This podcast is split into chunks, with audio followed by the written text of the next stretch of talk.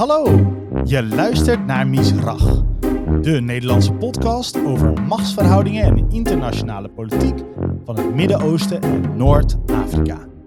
Mijn naam is Jos Hummelen en we gaan zo direct beginnen aan een gesprek dat je nergens anders hoort.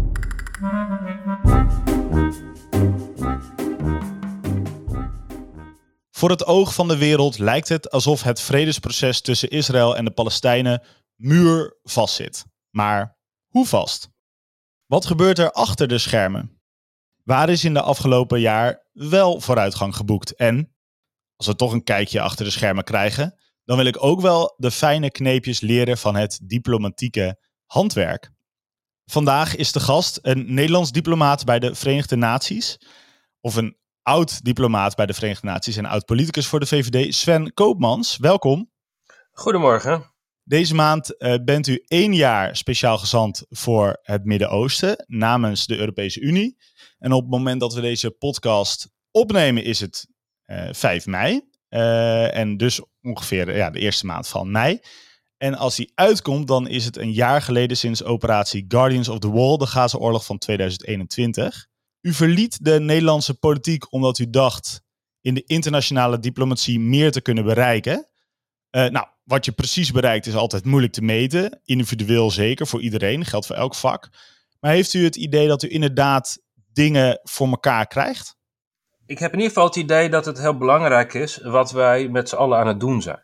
Uh, het conflict uh, tussen Israëli's en de Palestijnen en ook de buren van Israël, dat is dat is al heel oud. Het is verschrikkelijk. Er zijn heel veel mensen die daaronder lijden, aan alle kanten. Uh, en dat lijden moet een keer uh, ja, eindigen. in positieve zin. dus ja, daar is heel belangrijk diplomatiek werk te verrichten. Dat is ingewikkeld. Daar heb je niet de resultaten binnen een dag en, en zelfs niet binnen een jaar.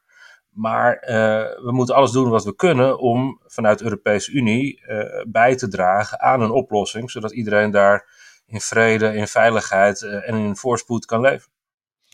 Ja, dat is als internationale diplomaat misschien wel de pittigste opdracht die er is. Weet ik niet, zeg ik even. Maar stak bij u de moed wel eens op de, in de schoenen of ziet u altijd wel lichtpuntjes?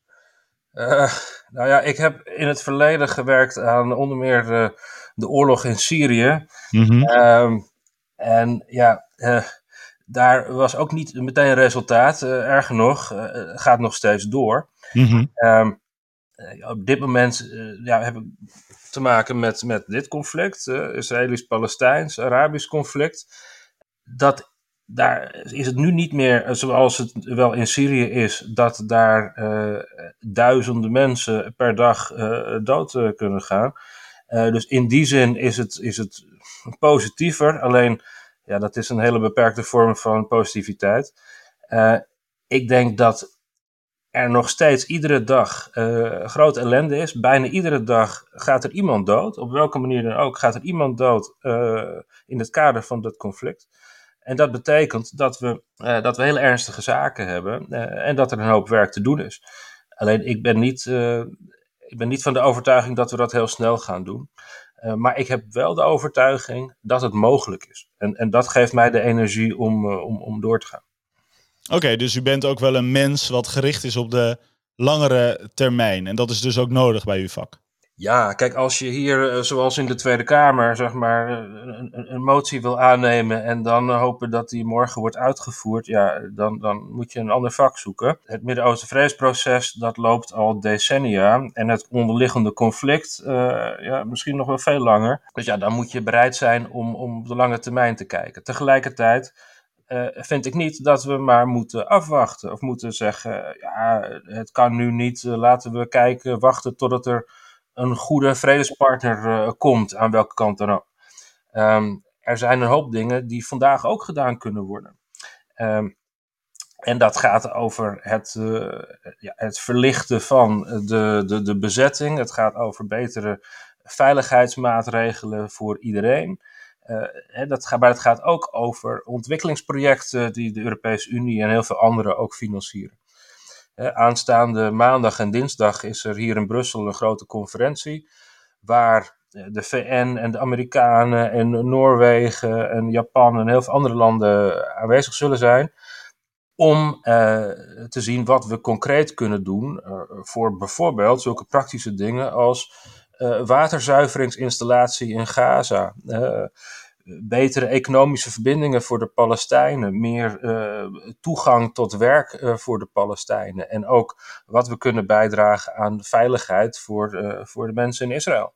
Hele concrete dingen. dat moet ook gebeuren. Oh, fantastisch. Ja, mooi als het zo concreet kan worden. Maar voordat we de materie in worden gezogen, en die neiging heeft dit conflict ook sterk om je helemaal onder te laten dompelen. Zullen we eerst eens even kijken naar uw job? U heeft namelijk ook een boek geschreven, Negotiating Peace, met als ondertitel A Guide to the Practice, Politics and Law of International Mediation. Mag ik gewoon wat basisvragen stellen? Natuurlijk. Nou, wie kan, meer algemeen dus, hè? wie kan bemiddelen tussen strijdende partijen? Wie moet je nou hebben? In principe kan het iedereen zijn. Uh, dat kan iemand zijn uh, of een land of een organisatie met heel veel macht, die, die een, een, een oplossing erdoor kan drukken. ik denk daarbij uh, bijvoorbeeld aan uh, Richard Holbrooke, de Amerikaan, die, die onder de dreiging van bombardementen een, een, einde kon maken aan de oorlog in, in Bosnië en Joegoslavië. Um, dat, is, dat is een manier, dat is iemand. Uh, maar het kan ook misschien de paus zijn, of een religieus leider, of uh, nou ja, in het verleden Nelson Mandela, die op basis van moreel gezag um, partijen bij elkaar kan krijgen en tot een oplossing kan bewegen. Oké, maar hij was zelfs onderdeel van één partij en toch kon hij die, uh, die honest broker zijn. Ja, nou, ik, ik denk dan met name aan zijn rol in Burundi, een ander geschil, toen hij al president af was. Toen heeft hij daar uh, ook door gewoon uh, ja, zeg maar mensen boos aan te kijken, heeft hij uh, vooruitgang kunnen boeken in dat conflict. Ja, heel pittig conflict, ook tussen de Hutus en Tutsis al daar.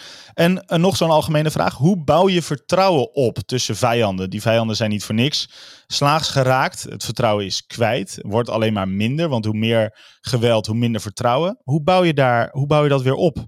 Ja, ik denk eerlijk gezegd dat uh, dat je dat niet helemaal volledig kan opbouwen en dat je dat ook niet eens uh, als, als ultieme doelstelling moet hebben. En dat is misschien wat anders dan, dan de manier waarop veel andere mensen ernaar kijken.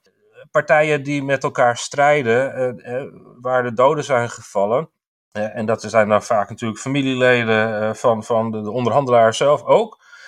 Ja, die ga je niet overtuigen dat de ander toch een hele vriendelijke, aardige partij is, waar je, waar je een, een akkoord op basis van vertrouwen mee kan sluiten natuurlijk moet je zorgen dat de mensen niet denken dat ze continu eh, bij alles wat ze horen uh, worden belazen.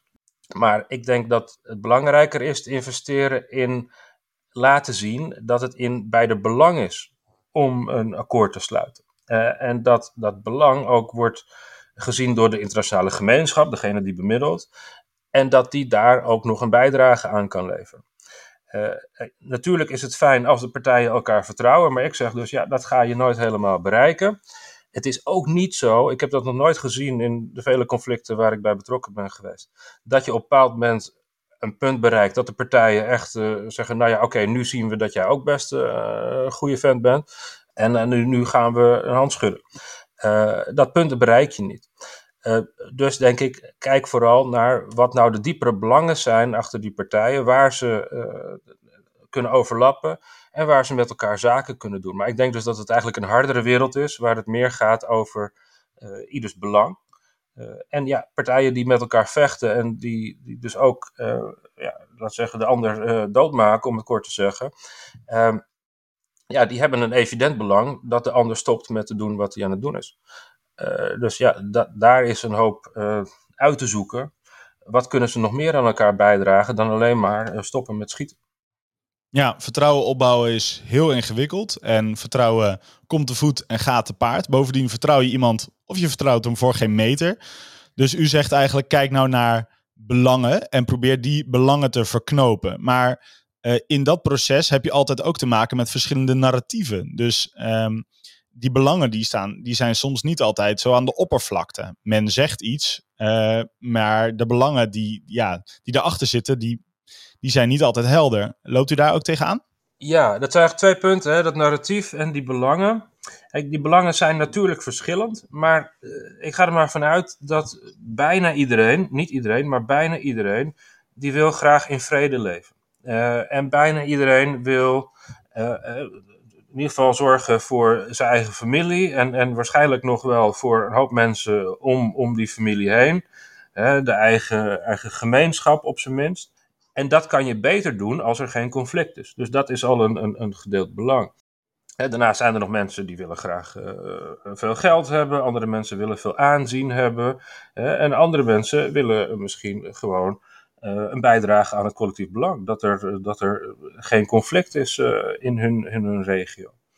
Um, dat narratief, dat is een ander punt. Hè? Um, iedereen heeft natuurlijk, in, in, we spreken nu over conflict in het algemeen en niet over het conflict waar ik nu bij betrokken ben. Ja, correct. Uh, maar ja, iedereen heeft zijn eigen narratief. En ik denk ook niet dat je als bemiddelaar uh, heel veel kan doen aan het veranderen van dat narratief. Hè? Mensen hebben, eh, die zijn in een conflict, die strijden, die lopen grote risico's omdat ze geloven in, in hun zaak. Uh, daar ga ik maar even vanuit. En die zaak heeft natuurlijk een, een geschiedenis. En de tegenpartij heeft daar een heel ander beeld bij. Um, het zou heel mooi zijn als je dan ze bij elkaar kan brengen en kan zeggen: Goh, laten we kijken wat nou eh, het gezamenlijke narratief is, waar jullie het met elkaar eens zijn. Alleen dat kost enorm veel tijd en met weinig uh, kans op succes. Uh, dus ik zou zeggen: laat dat voor na het sluiten van het vredesakkoord. Heel fijn als dan experts, professoren en, en, en de civil society dat kunnen uitwerken. Maar laten we niet elkaar om de oren slaan met historische claims van ja, maar wat er 500 jaar geleden gebeurde of 60 jaar geleden, daar had jij ongelijk en heb ik gelijk. Uh, want je gaat die ander niet overtuigen. Uh, dus, dus ik probeer dan um, in het algemeen weer zoveel mogelijk daar overheen te stappen en te kijken, goh, waar zijn we nu vandaag? En waar overlappen de belangen, zodat we uh, samen kunnen werken in ieders belang. Dat is een, net een andere benadering. Ja, dat is een interessante benadering. Uh, maar soms kan het ook in je belang zijn om te blijven vechten. Ja, en dat is uh, natuurlijk een groot probleem. Vaak is het wel zo dat na verloop van tijd, dat gevecht, dat, dat, dat houdt ergens op. In ieder geval, je komt niet heel veel verder. Uh, en dat is dan uh, vaak het moment dat mensen meer bereid zijn om te praten met de bemiddelaars. Kijk, als je, als je op het punt staat om, om, om, de totale overwinning te bereiken, als je nog maar een week doorvecht, ja, dan is het onwaarschijnlijk dat je, dat je veel tijd inruimt om in de tussentijd nog een compromis te sluiten met je tegenstander. maar als je al drie jaar aan het vechten bent en je ziet dat het eigenlijk nooit helemaal gaat lukken, ja, misschien is het dan wel de moeite waard om na te denken: goh, kunnen we dan toch nog een, uh, een, een vredesovereenkomst uh, sluiten? Krijgen we niet alles, maar misschien wel een beetje en hoeven we in ieder geval niet meer te vechten. Ja, dat, is de, dat heeft ook wel, denk ik, te maken met de aloude stelregel: macht vereist tegenmacht. Um, hoe kan een enkele diplomaat, zoals u, echt een verschil maken in dat proces?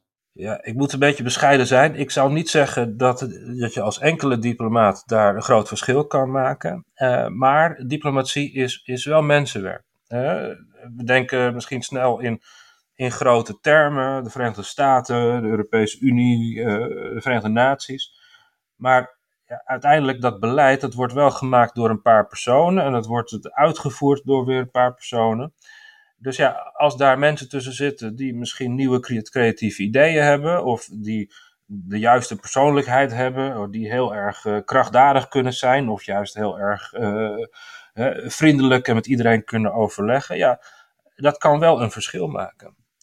en ik denk dat als we kijken naar ieders favoriete episode in de, in de geschiedenis, dan, dan is er altijd wel iemand waar je bewondering voor hebt, of die je juist heel erg slecht vond om, vanwege ook de persoonlijkheid van die persoon. Uh, dus ja, in die zin kan, is er wel ruimte voor persoonlijkheden om iets bij te dragen. Uh, ik denk dat uh, voornamelijk het is in, in, ja, in ideeën hebben en de mogelijkheid en de wil, de energie om die ideeën om te zetten in, in praktijk, in, in daden. Ja, en dan moeten beide partijen jou als persoon, als diplomaat ook een beetje kunnen ja, mogen, zeg maar, zou ik bijna willen zeggen. Klopt dat? Uh, als het op basis van volledige vrijwilligheid is wel. nog even terug naar mijn voorbeeld van, uh, van Bosnië. Kijk, daar was een, een, een Amerikaan, een, een, hoge diplomaat. Ik denk niet dat de partijen hem zelf zouden hebben uitgekozen als, als bemiddelaar. Hij kwam en hij had Amerikaanse en NAVO-bommenwerpers achter zich. Ehm, ja, daar konden ze moeilijk nee tegen zeggen. Ehm, dus ja, dat is een andere benadering. Maar ja, als, als je nou bijvoorbeeld de paus bent, uh, dan heb je natuurlijk een bepaald, bepaalde vorm van gezag in de ogen van, van veel mensen. Maar ja, als, als iedereen jou heel vervelend zou vinden, ja, dan zullen ze misschien niet zoveel ruimte laten. Duidelijk, en de paus heeft geen, uh, geen bommenwerpers, zover ik, uh, ik weet. Nee, hoewel sommige mensen misschien nog banger zijn voor wat de waar de paus mee kan dreigen dan, uh, dan, dan, dan, waar de Amerikanen toe mee konden dreigen. Nee, precies. Maar, je moet er wel in geloven, ja. Nou, stel je hebt die mensen inderdaad, de strijdende partijen om tafel. de gemoederen zijn een beetje gesust, zeg ik oneerbiedig. En je komt tot een overeenkomst. Wat moet zo'n overeenkomst behelzen? Wat moet erin staan? In ieder geval voldoende details dat de mensen weten waar ze aan toe zijn. Uh, maar misschien ook weer niet zoveel details dat iedereen uh, iets vindt waar hij het absoluut mee oneens is. Um, verder moet er voldoende in staan dat het ook echt uit te voeren is. ik heb nog wel eens wat wapenstilstanden gezien in de wereld. die zo algemeen waren dat eigenlijk ook na het sluiten en iedereen eh, met de champagne weer wegging, uh, eigenlijk niemand wist precies wat er nou morgen moest gebeuren. Dus, dus je moet wel uh, iets, je moet duidelijkheid hebben en het moet uit te voeren zijn. Um, en daarnaast is het natuurlijk fijn als het iets is waar, uh, waar iedereen zich een beetje in kan vinden. En dat zijn niet alleen maar de mensen die, die, die tekenen, uh, maar ook de mensen die erbij betrokken moeten zijn. Dus uh, als het een gewapend conflict is, dan moeten de legerleiders ook uh, een beetje mee kunnen leven. maar in, in bredere zin ook de bevolking. die, moet, die moet niet het idee hebben dat er een of ander geheimschimmig document is waar zij niet van weten en dat hun hele leven overhoop gooit. Dus er moet duidelijkheid zijn en het moet ook zoveel mogelijk begrijpelijk zijn voor alle mensen die, die, ja, die zich eraan moeten houden. Ja, en het moet ook daadwerkelijk geïmplementeerd worden, want er zijn ook heel wat staakt het vuren, vures, moet ik geloof ik zeggen, uh, afgekondigd die dan niemand houdt of uh, de ene partij niet houdt, waardoor de andere partij ook weer, weer uh, reageert met geweld. Ja. Moet je ook zorg dragen voor implementatie als diplomaat? Er is, ja, er een vraag of degene die het onderhandelen, of die dan ook bij de implementatie betrokken moeten zijn.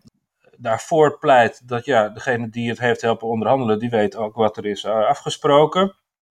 Uh, de tegenpleit, misschien bij de implementatie, uh, wordt het altijd weer controversieel. En dan word je snel getrokken in, in het ene kamp of het andere kamp. En misschien belangrijker, implementatievragen zijn vaak uh, militaire vragen of iets van uh, institutie bouwen. Van uh, hoe moet uh, de Hoge Raad eruit zien? Hoe moet de presidentiële raad worden ingericht? Dat soort dingen. en daar heb je misschien andere vormen van expertise voor nodig. maar wat in ieder geval belangrijk is, is dat wij niet denken, wij diplomaten, maar de wereld in het algemeen, dat zodra maar een vredesakkoord is gesloten, dat het dan klaar is. want dat is maar een stap in een heel lang proces. En als het niet goed wordt geïmplementeerd, dan is zo'n vredesakkoord uiteindelijk alleen maar een, een, een, stukje papier.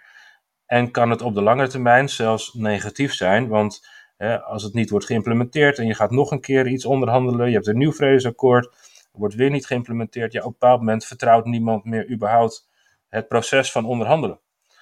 En ja, wat heb je dan nog? Uh, dus, dus je moet wel als, als wereldgemeenschap blijven bij het vredesproces, ook na het tekenen van een akkoord. Nou, we gaan zo direct horen wat u een jaar geleden aantrof in Israël. Maar eerst was ik nog even benieuwd. Um, u was dus betrokken via de VN en andere internationale organisaties bij het vredesproces voor Cyprus, Kosovo, Mali, Sudan en u noemde het zelf ook al net Syrië. Zijn die processen überhaupt met elkaar te vergelijken? We hebben net de theorie gehad, dus nu even richting de praktijk. En, en ik wilde ook graag weten, is het vredesproces tussen Israël en de Palestijnen weer compleet wat anders? Ja, ik denk het antwoord is, is in beide gevallen, eh, ieder conflict is volledig uniek. hij heeft natuurlijk zijn eigen voorgeschiedenis in een ander deel van de wereld. Er zijn andere mensen bij betrokken. Er zijn andere mensen doodgegaan. Uh, er zit andere uh, ideologie, religie achter. Uh, alles is uniek. Zelfs als je zou kunnen zeggen van, goh, nou hier moet een wapenstilstand komen en die lijkt een beetje op de wapenstilstand in Zuid-Amerika of in Azië. Dan zou ik het nog niet adviseren aan diplomaten om te zeggen van, goh, nou dit heb ik al eens een keer gezien twintig jaar geleden op een ander continent. want de kans is groot dat de mensen dan heel boos worden, omdat ze zeggen, ja nee, maar ons lijden is natuurlijk heel anders. Maar toch is er een bepaalde theorie. En uh, u schreef ook niet voor niks een boek. Inderdaad. Dus ik, ik denk wel dat het heel nuttig is uh, om te leren van wat er in verschillende conflicten is gebeurd. Wat er is geprobeerd en wat er ook is mislukt. Dus niet alleen maar de successen, maar ook de mislukkingen. En kijk, een wapenstilstand is een wapenstilstand. Uh, de concepten van, ja, dan moet, moet het leger zoveel terugtreden? En, en uh, welke bevoorrading kan je nog doen? Wanneer mogen de troepen dan worden ververst? En zo, ja, dat zijn problemen die overal voorkomen. Of het nou in Soudaan is of uh, in, uh, weet ik veel, in Kashmir. Dus, dus daar kan je wel parallellen zien. Alleen, zeg maar, de politieke oplossing, die, is, die is altijd uniek. Uh, en voor ieder conflict zijn er ook weer bijzondere problemen, want het terrein is anders. Ja, een wapenstilstand in de jungle uh, is misschien heel anders dan eentje in de woestijn. Uh, simpelweg omdat je de mensen misschien pas 50 centimeter voordat je ze tegenkomt kan merken in de jungle. Dus ja, dan moet je andere regels hebben. En dan is het misschien ook best wel handig als je een wapenstilstand weet die tien jaar geleden in een andere jungle is afgesproken.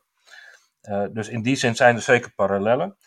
Uh, ik denk ook dat het goed is om te weten wat voor verschillende, maar algemene mogelijkheden er zijn.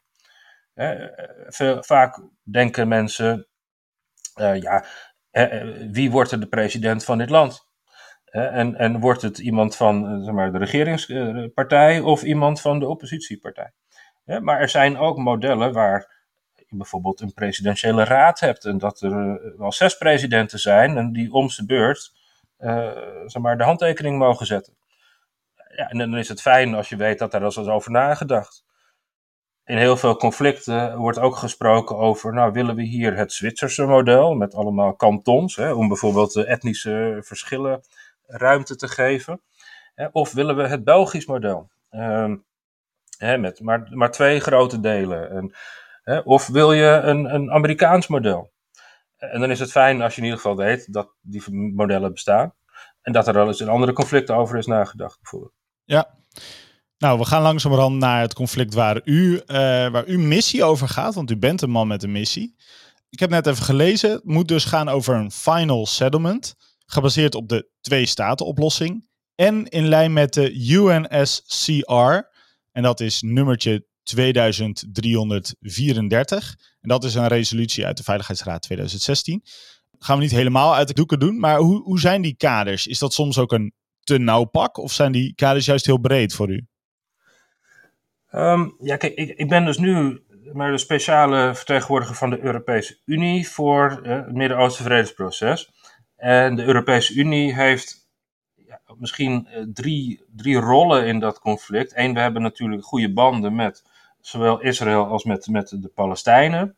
Um, en we hebben daarnaast uh, allemaal ja, samenwerkingsverbanden, projecten, uh, handelsverdragen, ontwikkelingsprojecten, voor alles. Um, en het derde punt is dat we hebben de ambitie om bij te dragen aan maar, bemiddeling. Um, voor mij is het zo dat we hebben ook posities als Europese Unie over hoe de, de oplossing zou moeten zijn. Uh, en die posities die zijn dus inderdaad, nou ja, er moet een twee-staten-oplossing komen. Jeruzalem als de, de hoofdstad van, van, van, van beide uh, staten. Uh, en nog een aantal andere dingen.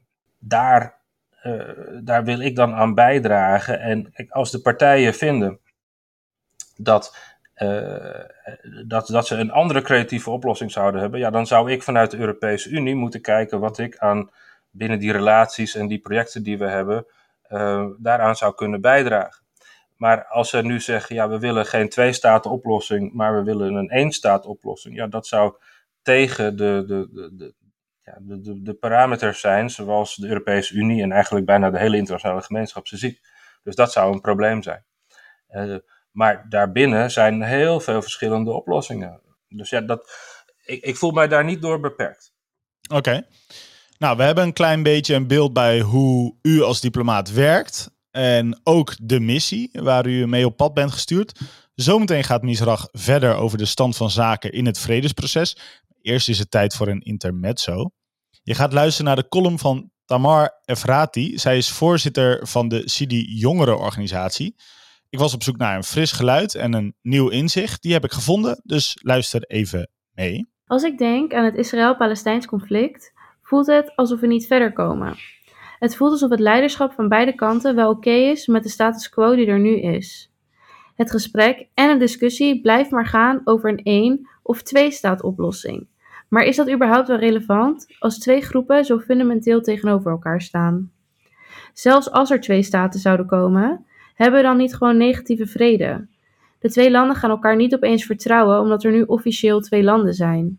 Kunnen we niet iets doen, vandaag, wat op korte termijn vorderingen maakt in plaats van alleen maar te kijken naar de lange termijn oplossing? Neem het voorbeeld van de zwarte handel rondom werkvisa's voor Palestijnen. Voor Israël is dit slecht, omdat er een zwarte markt ontstaat en illegale werkvisa's zonder controle worden verkocht. En voor Palestijnen is dit slecht, want het is oneerlijk dat zij bijna al hun geld kwijt zijn aan deze werkvisa's en dit kan op een veel betere en eerlijke manier verkregen worden. Andere voorbeelden zijn de tekorten in bouwpersoneel in Israël, waar nu al vaak Palestijnen aan het werk zijn. Door nog meer Palestijnen toestemming te geven om hier te gaan bouwen, krijgen nog meer Palestijnen werkgelegenheid. Daarnaast zijn er ook tekorten in het high-tech personeel, waar veel bedrijven van zijn in Israël. Er is een nieuw initiatief om Palestijnen ook hier te komen laten werken. Dit zijn allemaal initiatieven waar links, rechts, in Israël en de Palestijnen consensus op kunnen vinden. En dat is het idee van shrinking the conflict. Dit soort vaak economische problemen zijn problemen waar partijen iets aan willen doen. Als we dit soort problemen aanpakken, waarin zowel Israëliërs als Palestijnen op vooruit gaan, dan bouwen we toch automatisch meer vertrouwen op tussen de twee groepen. Het idee van shrinking the conflict is dus niet het behouden van de status quo door niets te doen, maar door actief kleine stappen te nemen die vandaag het leven beter kunnen maken. Uiteindelijk komt vrede niet vanzelf. Er moet vertrouwen gebouwd worden tussen beide partijen. Shrinking the conflict kijkt dan misschien niet naar een lange termijn oplossing, maar dit soort acties kunnen wel vertrouwen bouwen tussen de twee groepen. Uiteindelijk hebben de afgelopen 70 jaar en meer lange termijn discussies ook niets opgeleverd. Misschien wordt het tijd om de korte termijn oplossingen op de voorgrond te zetten, zodat de lange termijn oplossingen er vanuit voort kunnen vloeien. Meneer Koopmans, uh, dat hoor je niet vaak. We moeten ons juist minder richten op de lange termijn, maar nu aan het werk met de korte termijn. Economische samenwerking is daarbij de sleutel volgens Tamar. Uh, wat vindt u van dat perspectief? Nou, ik vind zeker dat we ons moeten richten op de korte termijn, omdat er op dit moment heel veel mensen lijden onder het conflict. Ik denk alleen niet dat dat betekent dat je je dan niet ook richt op de lange termijn. Want het conflict is, uh, is dusdanig ernstig, er zijn zoveel mensen die eronder lijden, uh, dat je ook altijd de verantwoordelijkheid hebt om het conflict op zichzelf op te lossen. Uh, en zelfs als je zegt, ja, dat, het is op de korte termijn heel moeilijk om dat op te lossen, heb je toch allemaal, denk ik, de verantwoordelijkheid om te doen wat je kan, om ook op de lange termijn uh, dingen aan te pakken. Uh, dus ja, laten wij vooral zorgen. en dat overigens, wij is dan niet zozeer ik of de Europese Unie, maar ja, de partijen daar. En in, in dit geval hoofdzakelijk eigenlijk Israël het, het verlichten van de bezetting. Zorgen dat er minder roadblocks zijn, dat Palestijnen eh, economische ontwikkeling kunnen hebben, dat ze eigenlijk eindelijk een huizen kunnen bouwen in hun eigen gebied en zo. Ehm, dat, dat is heel belangrijk en veel daarvan kan nu ook. En de Europese Unie eh, draagt dan een hoop bij aan projecten, precies voor, voor, voor vandaag en voor morgen. steun bij, bij verse watervoorziening en, en rioolvoorziening en het bouwen van wegen, dat soort dingen. Dat kan allemaal nu.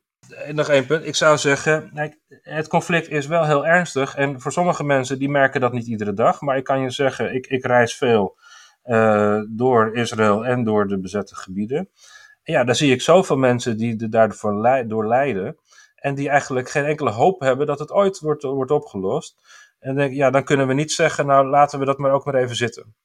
Uh, nee, dat is, dat is te makkelijk. Ja, zo van we parkeren het, we zetten in de ijskast, want er lijden nu mensen, zegt u. Er lijden nu mensen en daarnaast zijn er dus een hoop mensen die, uh, ja, die, die, die eigenlijk geen hoop hebben op dit moment. Ik was uh, vorige week nog in Libanon, daar was ik in een, uh, in een Palestijns vluchtelingenkamp. Hè, er zijn mensen die, nog hele oude mensen, die, die ooit uh, nog vanuit uit een huis zijn gejaagd of gevlucht. Maar er zijn ook allemaal mensen natuurlijk die later zijn geboren in, in de vluchtelingenstatus. Uh, en die misschien nog vanuit Syrië weer daar gevlucht zijn vanwege de oorlog. En een soort, soort uh, meervoudig vluchteling zijn. Uh, maar die mensen, sommige mensen hebben nog steeds de sleutel van hun huis. Nou ja, gaan ze die ooit kunnen gebruiken voor dat huis? Heel moeilijk. Uh, maar kunnen wij zeggen, nou, de, de, internationale gemeenschap en de partijen laten het conflict maar maar even zitten, want het is te ingewikkeld. U, blijft nog uh, in dat kamp uh, tot in de eeuwigheid. Ja, dat is, dat is volgens mij niet terecht. Uh, en daarnaast, ja, er is natuurlijk meer aan de hand dan alleen maar de economische situatie van de, van de partijen. Het is ook een kwestie van veiligheid. Het is een kwestie van een gevoel van onveiligheid dat heel veel mensen hebben. Um, en ik vind de, de, de terroristische aanslagen die we de laatste tijd weer hebben gezien. Uh, en, en, en, het geweld dat van, van veel kanten komt. Uh, dat vind ik niet iets om, om maar te accepteren als een fact of life. Dus we moeten, we moeten ook de fundamenten aanpakken. Nou, het wordt in deze podcast steeds concreter. U gaf al een aantal concrete dingen aan. Laten we eens even kijken, want het is een beetje de year after. Hè? Dus uh, precies een jaar nadat u daar begon. Met de deur dus in huis. Wat trof u toen aan? Ja, ik was, ik was net benoemd uh, op per 1 mei. Uh, toen de spanningen in Jeruzalem opliepen. Dat ging toen over Palestijnen die, die een huis uit zouden worden gezet in Oost-Jeruzalem.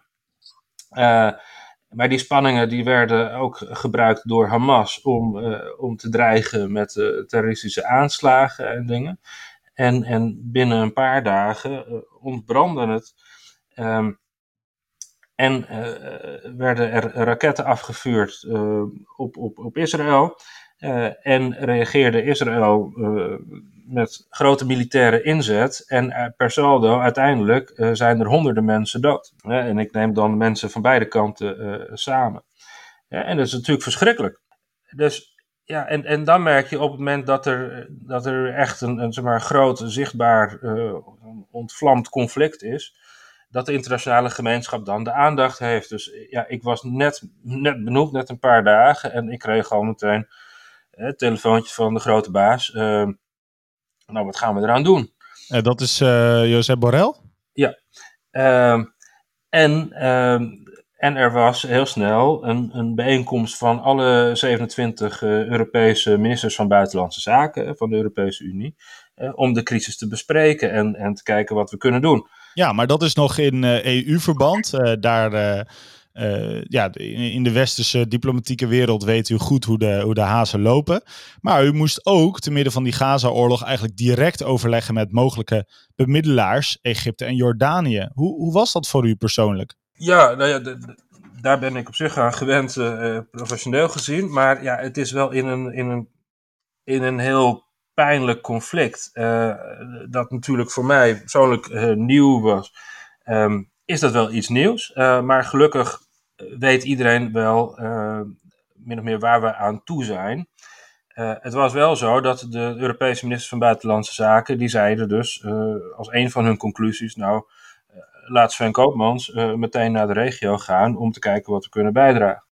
En, en ja, dan moest ik meteen natuurlijk die kant op om te kijken wat we kunnen doen niet iedereen was daar heel blij mee dat de Europese Unie uh, daarbij probeerde aan te sluiten. Nee, en de Israëlische regering wilde u in juni niet eens spreken. Ja, in mei nog. Uh, dat was toen nog de Netanyahu-regering. die, die wilde, die, die boycotte mij op, dit moment, op dat moment. Is mij verzekerd dat dat niet met mij persoonlijk te maken had, maar omdat ze het niet eens waren met bepaalde standpunten van de Europese minister van Buitenlandse Zaken.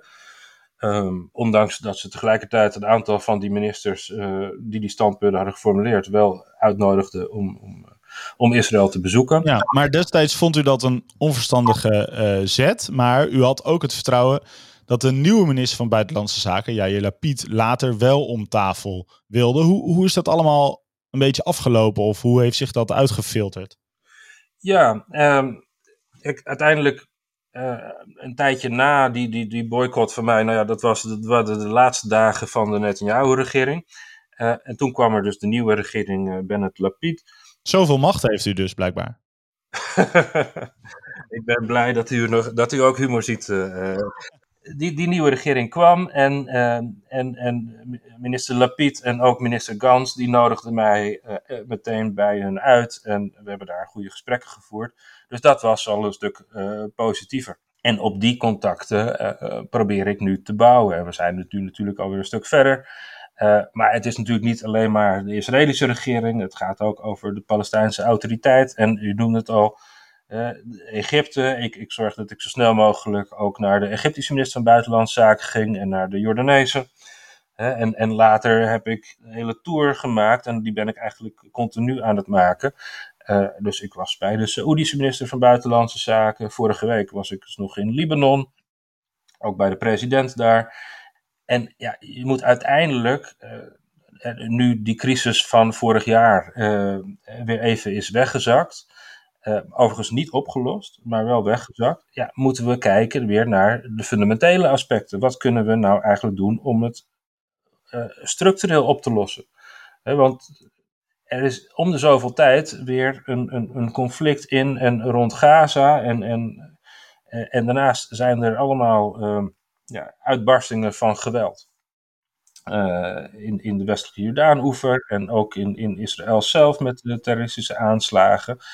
Uh, ja, we kunnen, we kunnen het niet gewoon laten zitten. Dus ik ben heel druk bezig om met de regio en met, met de, Palestijnen en de Israëli's en ook met de Europese eh, ministers en met de Amerikanen en, en de VN en zo.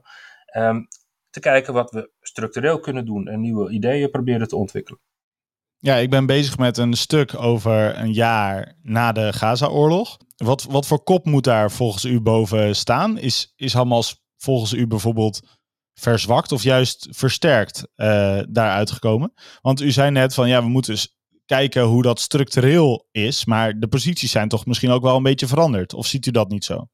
De posities veranderen de hele tijd. Ehm, en er zijn verschillende dimensies. Dus als u vraagt, ja, is, is Hamas nou versterkt of verzwakt? Ja, dan kan je, dan kan je allebei bevestigend op antwoorden, denk ik. Uh, en wat je belangrijker vindt, dat ligt aan je eigen perspectief. Um, zijn ze verzwakt? Ik denk dat, dat de, de, de, de Israëlische uh, bombardementen uh, en andere acties, dat die het militaire apparaat van Hamas waarschijnlijk redelijk hebben aangetast. Ik ben daar geen expert op, maar daar ga ik maar even vanuit. dus in die zin verzwakt. Um, en of veel van de bevolking van de Gaza-strook nou hierdoor blijer is geworden met Hamas, dat, dat, dat betwijfel ik. aan de andere kant, um, Hamas heeft zich geëtaleerd als, uh, als een van de, de actoren voor ook wat er gebeurt in Jeruzalem. dus niet in de Gazastrook, maar in Jeruzalem. en, en dat merk je ook, heeft ook weer geleid tot, tot een, een, ja, een versterking van de populariteit van Hamas in bepaalde cirkels, omdat zij denken, ja, Hamas die, die, die helpt ons om, uh, om, om, onze rechten veilig te stellen in, in Jeruzalem. Ehm, dus ja, dan kan je misschien aan de ene kant militair verzwakt zijn, aan de andere kant gedeeltelijk politiek versterkt. Uh, ja, ik, ik kan daar geen eindoordeel over geven. Nee, ja, we zien het uh, conflict in Nederland ook vaak als een binaire strijd tussen Israël en de Palestijnen. Maar dat Hamas zich wilde versterken in Jeruzalem en op de Westbank, heeft natuurlijk ook alles te maken met de broederstrijd met, met, met Fatah. Maar de positie van, de, van Israël is ook veranderd. En de positie van Israël staat natuurlijk ook niet vast. Sterker nog, voor en na die oorlog is er een hele andere uh, regering gekomen. Maakt dat nog iets uit voor het vredesproces? Uh, Jazeker. Uh, ik zou nog, nog sterker zeggen, denk, de positie van Israël. Ik denk ook dat je daar niet over kan spreken, net zo min als de positie van de Palestijnen. Mm Want er zijn heel veel verschillende Israëlische actoren. En sterker nog, in de huidige Israëlische regering, die natuurlijk wel hè, voor het land Israël kan spreken. Maar in die regering zijn uh, heel, heel open uh, meningsverschillen over, uh, ja, over, over het conflict. de, de premier Bennett die zegt: Ik ga niet onderhandelen met de Palestijnen. en en minister, eh, minister van Buitenlandse Zaken Lapid, uh, die, die zegt: Ja, het is mijn persoonlijke overtuiging dat we, dat we een twee-staten-oplossing moeten hebben. en minister Gans. Die gaat op bezoek of die nodigt mensen bij hem thuis uit, Palestijnse leiders. Ja, dus even voor het ehm, begrip van onze luisteraars. Dat zijn dus drie uh, hooggeplaatste mensen in de huidige Israëlische regering. En die zeggen eigenlijk alle drie iets anders. Sterker nog, ze doen het ook. Hè? Gans gaat ook echt langs. Dus dat is ook ontzettend interessant. Ja, daar zijn, daar zijn verschillende meningen. En de huidige Israëlische coalitie, die, die, die, die zegt uh, gewoon openlijk: ja, we hebben daar verschillende meningen over in de regering. Uh, alleen per saldo betekent het wel dat deze regering zegt, ja, wij zijn op dit moment niet, niet, niet klaar voor vredesonderhandelingen met de Palestijn.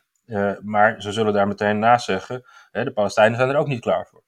Kijk, er zijn, wilde ik maar zeggen, verschillende meningen uh, in Israël evident. en de Palestijnse kant ook. Er zijn verschillende machtsgroepen.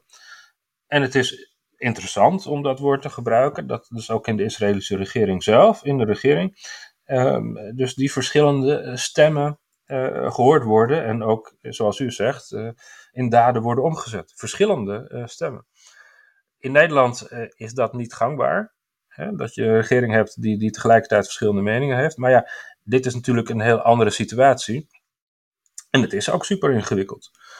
Uh, maar ja, het is dus de taak, denk ik, van zowel de regering als, als van, van de Palestijnen, maar ook van, van de internationale gemeenschap, waar ik dan een deeltje van uit mag maken, um, om ondanks die verschillen en ondanks alle moeilijkheden toch te kijken, wat kunnen we nou praktisch doen voor vandaag? En wat kunnen we nu vast doen voor het moment um, dat er meer mogelijk is op de lange termijn? Dus laten we ook daar nu naar kijken. Voordat we de laatste 10 minuten ingaan van deze podcast, dan wordt het echt spannend, want we gaan nog verder inzoomen. Nog even een tip van de redactie. Ken je de Afrikast al? In deze podcast is ook aandacht voor geschiedenis en politiek, maar dan vooral gericht op, je raadt het al, Afrika. Je hoort inspirerende sprekers over innovatie, cultuur en ondernemen in Afrika. De podcast wordt gemaakt door een groep jonge vrijwilligers. Mijn persoonlijke favoriet is de aflevering over China in Afrika. Kortom, de Afrikast vinden wij een echte aanrader. Ja, uh, ik noemde u al eerder een man met een missie. U heeft natuurlijk dan ook uh, in het vliegtuig, bij wijze van spreken, naar uh, Israël een aantal speerpunten opgepend. Wat is uw inzet geweest in het afgelopen jaar? In eerste instantie luisteren naar de mensen. Ik denk niet dat ik kan komen, komend vanuit Amsterdam, en mooi een eh, beschermd leven en alles. Eh, een mooie opleiding gehad, heel veel kansen. Ehm, en met ervaring in de rest van de wereld, dat ik binnen kan vliegen en kan zeggen: Nou, hallo, hier ben ik. En uh, dit is de oplossing. We gaan het zo doen. Ja, nee. Uh, en zelfs als ik al ideeën zou hebben, uh, dan moet ik nog, vind ik zelf, een, heel goed luisteren naar de mensen daar de, de, mensen die, die zijn opgegroeid met het conflict, die daar leven, die daar slachtoffer van zijn geweest, uh, die daardoor in hun kansen zijn beperkt en die veel meer verstand hebben van waar het nou eigenlijk allemaal om draait dan ik. Maar ik denk dat u dat synchroon doet. U luistert, maar tegelijk bent u ook al aan het kijken waar er misschien ruimte zit om gelijk al stappen te maken. Want zoals u zelf al aangeeft, er lijden nu mensen. Dus u kunt niet een jaar gaan luisteren en eerst maar eens kijken wat, het, uh, wat, wat er eigenlijk de, de posities zijn. Inderdaad. Nee, dus, dus je moet ook meteen handelen. Nou was het ook zo dat uh, ik kom aan uh, op het moment dat het conflict net weer is opgeleid. dus dan moet je kijken wat kunnen we bijdragen aan het zo snel mogelijk inperken van dat conflict. Nou, en wat was dat? Nou, de, wapenstilstand daar, die is er eigenlijk nog steeds niet. En, en daar had de EU geen directe rol in, want um, dat was geleid door, door Egypte en door, uh, door de VN in zekere mate. Ook omdat die de contacten met, met Hamas hebben, die wij niet hebben. Um, maar wat, wat ik kon bijdragen, en, en anderen met mij natuurlijk, was eh, praktische, concrete projecten die de Europese Unie kon opzetten om Gaza weer op te bouwen. Voor zover dat, dat kan en dat veilig is. Maar de EU heeft heel veel projecten in, in Gaza en ook humanitaire uh, projecten om de, de, slachtoffers te helpen, humanitaire noden te, te, aan, te, aan te pakken. Is dat typisch EU in, in het buitenland? Uh, dat zou ik graag willen. Ik denk dat we, dat we dingen moeten doen, dat we dat ook doen. Maar tegelijkertijd, je moet ook praten om dingen op te lossen. Maar je moet bereid zijn als er een conflict is, en dan even ongeacht wie is de slachtoffer en wie is de dader, moet je de mensen die daaronder lijden zoveel mogelijk in ieder geval uh, eten en drinken geven. En een, en een dak boven hun hoofd, dat soort dingen. Ja, dus het is geen of-of, maar het is een en-en. Absoluut.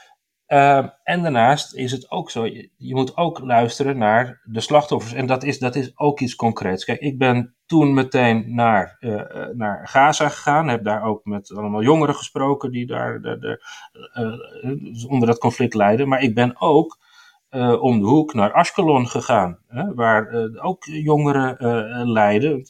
Ik heb daar ook de raketinslagen gezien.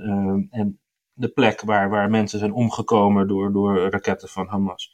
Ehm, je moet aan alle kanten spreken met, met slachtoffers, begrijpen waar de angsten vandaan komen ehm, en, en, hoe we daarmee kunnen omgaan en kijken wat we daar eh, als Europese Unie concreet aan kunnen bijdragen. Hulpverleningsprogramma's, misschien uh, psychische uh, hulpprogramma's. Terwijl we natuurlijk ook praten over politieke oplossingen naast de wapenstilstandoplossingen, voor zover we daaraan kunnen bijdragen. Heeft u wat concrete voorbeelden uh, waarvan u zegt, nou dit vond ik afgelopen jaar echt heel krachtig. Ook met het oog op um, de vredesonderhandelingen en het vredesproces. Ik vind het belangrijkste dat we naast de dingen van vandaag en morgen, dat we ook uh, het fundamentele aanpakken. En, wat ik het, het, eigenlijk het, het uh, jammerste vond op dat vlak, was dat het erop leek dat iedereen dacht, nou ja, het is nu zo ingewikkeld en het is zo moeilijk, zowel aan de Israëlische kant als aan de Palestijnse kant. We kunnen eigenlijk niks doen om dat fundamentele aan te pakken. En, en, en daar ben ik het gewoon niet mee eens. Zelfs als het uh, super ingewikkeld is en iedereen is verdeeld, dan kan je nog je huiswerk doen om klaar te zijn voor wanneer het wel mogelijk is. En daar heb ik een groot deel van het afgelopen jaar aan besteed. Ik ben ook in de Europese Unie uh, voor rondgereisd om met ministers en anderen te praten over wat wij concreet kunnen doen. Maar ook uh, met de Arabische regio, ook bouwend op de, de, de normalisatieakkoorden die er zijn uh, met, met, met de Emiraten en, en met Bahrein en anderen. Ehm, om te kijken, wat kunnen we nou concreet doen? En, en ik vond het eigenlijk in eerste instantie een beetje teleurstellend dat daar niet heel veel werk van was gemaakt. Maar ik heb wel inmiddels na een jaar rondvliegen het idee dat er dingen gedaan kunnen worden en dat er ook meer energie en mogelijkheden zijn dan dat we eerst voor mogelijk uh, hielden. En is dat dan allemaal op het vlak van economie en hulpverlening of, of is er nog meer? Nee, uh, op het gebied van economie, hulpverlening en zo, daar hebben we allemaal projecten. En ik ben daar bezig met andere dingen. Ik ben nu bijvoorbeeld aan het kijken naar wat kunnen we doen met een, een, een hoe noemen we dat? Een kankerbehandelingscentrum in Gaza. En misschien een nieuwe border crossings, eh, vergeef mijn Engels, uh, met de Westbank. Ja, grensovergangen. Ja, sorry. Uh, um, en ook wat we kunnen doen uh, met de Israëlische gemeenschap. Ik, in, ik ben ook veel in Tel Aviv en daar spreek ik met, met, met jongeren, maar ook met, met high-tech entrepreneurs, en met de business community, met de academische community. Van wat voor ideeën zijn er om concrete dingen voor vandaag en morgen te doen? Um, maar ik denk dat waar ik vooral op wil inzetten, is eigenlijk dat lange termijn perspectief. Van ja, als, als, als iedereen eigenlijk alleen maar naar vandaag en morgen kijkt, wat heel belangrijk is, oké. Uh, maar laten er dan ook wat mensen zijn die kijken naar, nou ja, volgende maand, volgend jaar, uh, misschien over vier jaar. Maar dat we nog steeds het perspectief van een oplossing van het conflict uh, voor mogelijk houden en eigenlijk proberen zoveel mogelijk te identificeren. En heeft u ook drukmiddelen tot uw beschikking om uh, inderdaad ook perspectief op de lange termijn te kunnen forceren? drukmiddelen. Ach, kijk, de Europese Unie is veruit de grootste handelspartner van Israël. Uh, en we hebben heel veel uh, overeenkomsten, onderwijsuitwisselingen, culturele programma's. er gaan miljoenen, misschien wel miljarden in om. En heel veel persoonlijke banden. En met de Palestijnen, de Europese Unie is, is uh, veruit de grootste donor voor humanitaire dingen, ontwikkelingsdingen en zo. Al die NGO's. Een heleboel dingen. Maar, maar ik denk niet zozeer in termen van druk. Want ik denk ook heel veel van die dingen, uh, die willen we helemaal niet zomaar opzeggen. Het is niet zo, ik ben helemaal niet geïnteresseerd in te zeggen, nou, dan, als jullie niet dit en dat doen, dan krijgen jullie dat niet meer. Niet uh, American way, zeg maar, in Bosnië. Nee, nou ja, we, we, gaan sowieso niet met bommenwerpers uh, die kant op, denk ik. Nee. Uh, maar dat is denk ik ook niet de methode. Ook omdat ik, als je een fundamentele oplossing wil hebben, um, dan kan je dat denk ik niet krijgen door te dreigen met dit of dat. Dan moet je zorgen dat de partijen zelf zien dat het in hun fundamentele belang is om dat compromis te sluiten, om die concessies te doen. En dan is het eigenlijk de eerste uitdaging voor ons om duidelijk te maken wat dat zou kunnen zijn. Hoe zo'n proces eruit ziet. En ook na te denken, ook, hoe zou die dag van vrede eruit zien? Stel nou, en hoe, eh, hoe klein de kansen ook nu lijken en zo, maar stel nou dat er op een bepaald moment echt vrede is. Wat zou dat eigenlijk allemaal met zich meebrengen? Hoe, hoe mooi zou dat niet zijn? En wat zouden we eigenlijk allemaal er niet voor over hebben om die dag te bereiken? Nou, als, als we daarmee beginnen, laten we dan uh, gaan terugwerken. Maar eerst kijken, wat willen we allemaal bijdragen aan de vrede en hoe mooi zou het zijn voor ons, voor onze kinderen en onze kleinkinderen als het opgelost was. Ja, laatste vraag. Bij Misrach willen we ook ja, ons niet kleurenblind staren op de krantenkoppen van vandaag. Dus help ons even. Welke krantenkop wilt u zien over pak een beet vijf jaar? Vrede in het Midden-Oosten. Binnen vijf jaar? Ja. Uh, en de kans is heel klein en het zal super moeilijk zijn. Uh, maar ik ben ervan overtuigd dat het mogelijk is, als natuurlijk een hoop dingen veranderen. Er moet een hele hoop veranderen en nogmaals, de kans dat het allemaal gebeurt is heel beperkt. Maar, maar het is mogelijk eh, dat er vrede is tussen de Israëli's en de Palestijnen en de Israëli's en de buren. Want het conflict is geen natuurramp. Hè? Het is niet een, een aardbeving of een meteorietinslag. Het is een conflict dat voortkomt uit menselijk handelen. En ik ben ervan overtuigd dat dan ook uh, je het kan oplossen met menselijk handelen. En als dat zo is, ja, dan uh, laten we dan ook handelen.